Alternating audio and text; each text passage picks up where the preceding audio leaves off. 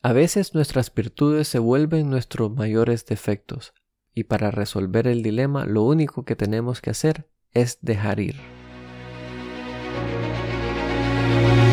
Te has enfrentado a la duda, al temor, te paralizas, no logras avanzar, sientes que el peso del mundo aplasta tus ideas, proyectos, sueños, y cuando crees que ya no puedes seguir, que todo se ha terminado, te levantas una y todas las veces.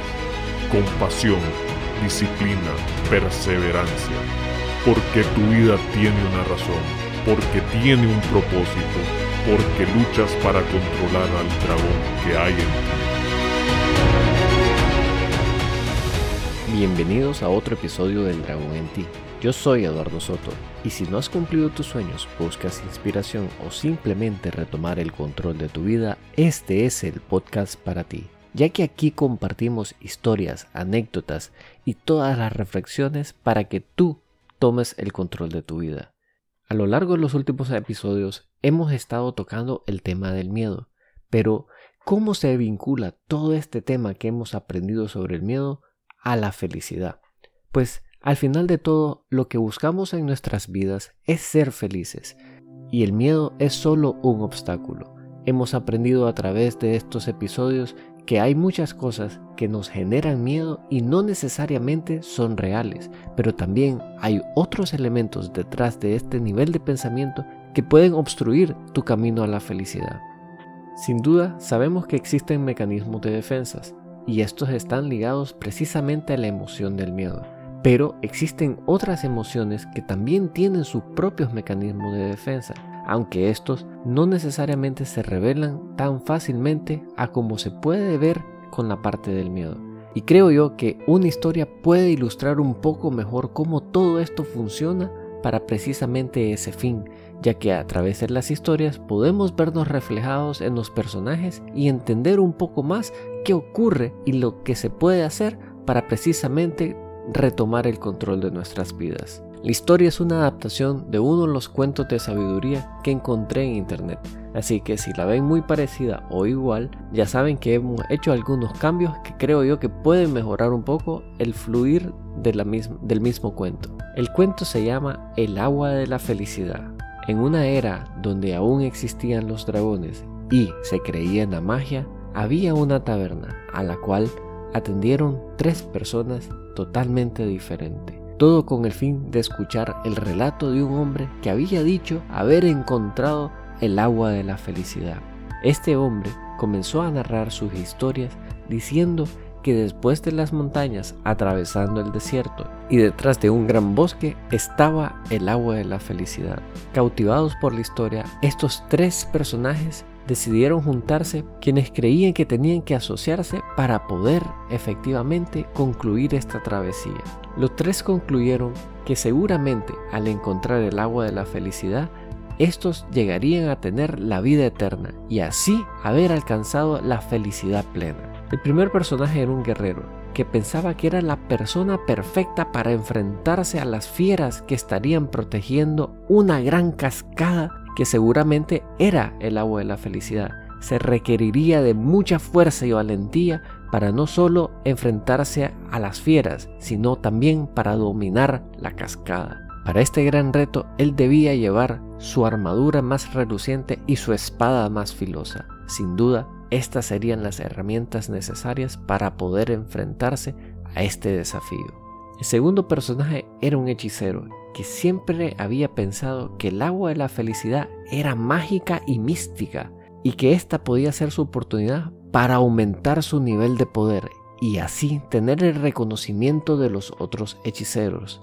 Para poder cumplir este sueño, tendría que llevar sus hechizos más potentes, así que decidió recolectar varias hierbas y ungüentos místicos para poder controlar esa gran magia que seguro envolvería al agua de la felicidad, ya que después de ese gran bosque seguro el agua de la felicidad estaría rodeada de una neblina que les impediría poder verla o accesar a ella, de tal manera que un hechizo sería lo más indicado para poder revelar su ubicación. Como es clásico de los hechiceros, se puso su capa y dentro de ella todos los hechizos que pudo haber imaginado ocuparía para poder enfrentarse a este gran reto. El último personaje era un mercader que para él el agua de la felicidad debía de ser algo totalmente exquisito y costoso y sin duda estaría rodeado de gran riqueza. Esta sin duda sería su travesía más costosa en historia. Tendría un gran retorno si lograra retornar con dicha agua, ya que en su cabeza se imaginaba poder vender pequeñas gotas y así hacer una gran fortuna. Él sabía que todo tesoro tiene un guardián, y si fallaba el guerrero, su plan era poder sobornar a ese guardián que le permitiera acceder a la agua de la felicidad. Así que decidió cargarse de oro, llenar sus bolsos y saquitos para poder tener suficiente dinero y poder comprar el agua de la felicidad. Así que estos tres personajes decidieron emprender esta travesía. Sin duda, cada uno sabía que al final del camino tendrían precisamente lo que buscaban, pero habrían muchas dificultades que tendrían que atravesar y cada uno de ellos creía tener lo necesario para poder precisamente enfrentar esos obstáculos. Después de varios días y haber atravesado ese largo camino entre desiertos y bosques y montañas, llegaron a un pequeño arroyo. Sin duda, no era nada de lo que ellos esperaban. No era una cascada imponente con su fuerza indomable, custodiada por bestias místicas, y tampoco había una neblina densa, la cual impediría poder ver el agua de la felicidad. Y, para sorpresa, no había nadie más alrededor custodiando dicho tesoro. Lo único que pudieron encontrar eh, fue una piedra que tenía calada un mensaje. Lo único que tienes que hacer para beneficiarte del poder de esta fuente de la felicidad es zambullirte en ella. Así podrás refrescarte y beber de su agua para saciar la sed. Al leer el mensaje todos eran un poco escépticos, incrédulos y creían que era un truco, dispusieron buscar alrededor del arroyo cualquier cosa que pareciese una trampa o algo que los llevara a un portal o quién sabe, tal vez saldría un guerrero, pero sin duda después de varios momentos y reflexionando sobre dicho mensaje, aquellos llegaron a una conclusión. Si iban a disponerse a zambullirse en ese pequeño arroyo, tendrían que primero despojarse de la armadura que llevaba el guerrero, tirar a un lado la capa mística que llevaba el hechicero y sin duda despojarse de todas las monedas que tenía el comerciante. Así que la conclusión fue unánime y tomaron la decisión de introducirse en dicho arroyo. Liberados de su carga y aunque en su momento no entendían, comenzaron a sentirse aliviados. Rieron y bromearon entre ellos olvidando el motivo de su viaje y el duro camino que habían tenido que recorrer para llegar a él. Y es que en la orilla de ese arroyo lograron despojarse de la ambición, los perjuicios y la avaricia, y todo aquello que les impedía avanzar hacia la búsqueda de la felicidad. A cambio encontraron en aquel arroyo alegría, paz interior y dos buenos amigos para cada uno. Creo que este cuento enmarca muchísimas cosas de lo que nos pasa en nuestras vidas y es a través de esta búsqueda de la felicidad que tenemos en nuestra cabeza ya imaginado qué tiene que ser o qué debemos de tener para poder encontrarla. Al igual que estos personajes, a veces nos disponemos de tener algo primero para poder conseguir otra cosa después. Si vemos en el cuento, toditos los personajes se armaron de aquellas cosas que consideraban para ellos importantes y singularmente necesarios para poder alcanzar dicha felicidad. Pero lo importante es analizar a cada uno de ellos de forma individual, ya que estoy seguro que dentro de cada uno de los personajes hay algo de ellos en nosotros. La visión del guerrero es siempre la lucha.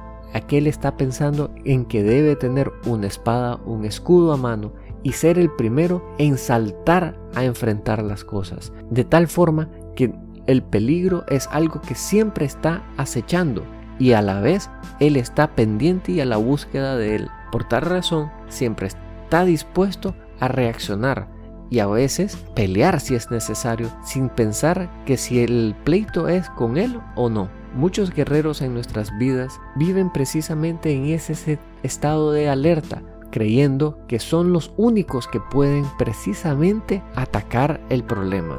Necesitan de estas herramientas como la espada y el escudo para sentirse en control de la situación y cultivan su fuerza interior y exterior para precisamente cuando llegue el momento tener todo lo necesario para dominar una situación. Por otro lado, los hechiceros creen que todo es místico, que todo es de las estrellas, que vendrá una poción mágica que los hará invencibles, que encontrarán ese elemento de poder que les transferirá a ellos todo lo que necesitan para ser reconocidos. Pues es precisamente la búsqueda de lo más poderoso, lo más misterioso, lo más escandaloso que les permitirá a ellos poder ser reconocidos, ser amados o simplemente valorados. Por eso, a veces vemos personas que están un poco envueltas en este tema del misticismo, porque no creen que dentro de ellos existe la fuerza, el poder y todo para ser precisamente reconocidos por la persona más importante, que es ellos mismos. Prefieren caer en manos de todas estas temas de misticismos que alguien más les revele cuál es el camino para poder de alguna manera tener ese reconocimiento que les permitirá sentirse tranquilos. Sin embargo, en la búsqueda de todos esos elementos, a veces se pierden en el propio camino, ya que creen que teniendo la última piedra, el último crucifijo, el poder mágico de una de un gurú será lo que necesitan ellos para precisamente avanzar. Y por otro lado, analizando al comerciante, hay quienes siempre están en ese modo de pensar que las cosas tienen un precio, que todo es o un gasto o una inversión, sin ver o pensar qué es lo que tienen ellos actualmente que pueden precisamente llegar, llenarlos de felicidad, disfrutar los momentos, compartir y, y saber que dentro de ellos también tienen todo lo necesario para ser felices. Lo que me gusta del cuento es algo que creo yo que es revelador y es cuando uno llega a ese punto de darse cuenta que las situaciones en las que estamos envueltos no son tan complicadas, ni tan dramáticas, ni que requiere de algo especial para resolverse. A veces con solo vivir el presente logramos precisamente encontrar ese pequeño momento de alegría que nos causa la felicidad. Sé que vivimos vidas un poco caóticas, envueltas en mil y un problemas, que siempre hay un acecho, siempre está una preocupación o de alguna manera estamos siempre pensando en lo que no sucedió y que pudo haber sido, recordando algunos momentos traumáticos y esperando no volverlos a vivir. Estamos siempre alerta ante el peligro y pensamos que tenemos que tener algo adicional para que nos proteja. Y por si fuera poco, la vida siempre está con este tema del dinero, que siempre nos está diciendo necesitas tenerlo para poder alcanzar otras cosas. Si ven en el cuento, creo yo que enmarca bastante todas estas personalidades, pero dentro del cuento también llega ese momento de clímax, a donde vienen estos personajes y tienen que tomar una decisión, y dentro de ello está precisamente abandonar todas sus creencias para poder sumergirse en algo tan simple y sencillo que es un arroyo.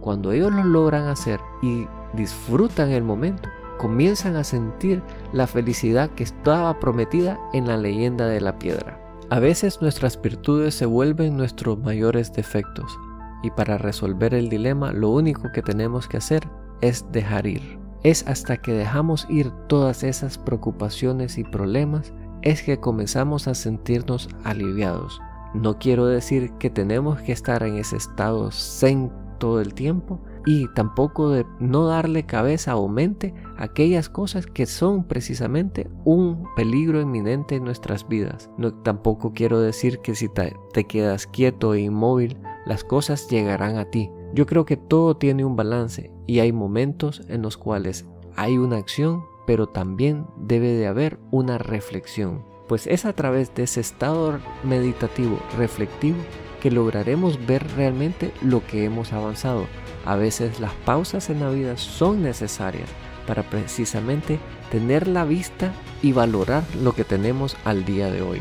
Espero que el cuento les haya gustado. Y que nos comenten en Instagram qué piensan de este tipo de episodios. Estamos tratando de traerles formas y perspectivas distintas para precisamente que logren ustedes retomar el control de su vida. Si ven, yo lo llamo mucho a la reflexión, pues yo considero que a través de ella logramos precisamente darnos cuenta, tener claridad y crear un poco de conciencia. A como siempre espero su apoyo en Instagram, en el dragón en ti. Y ya saben, si tú no controlas al dragón, él te controla a ti.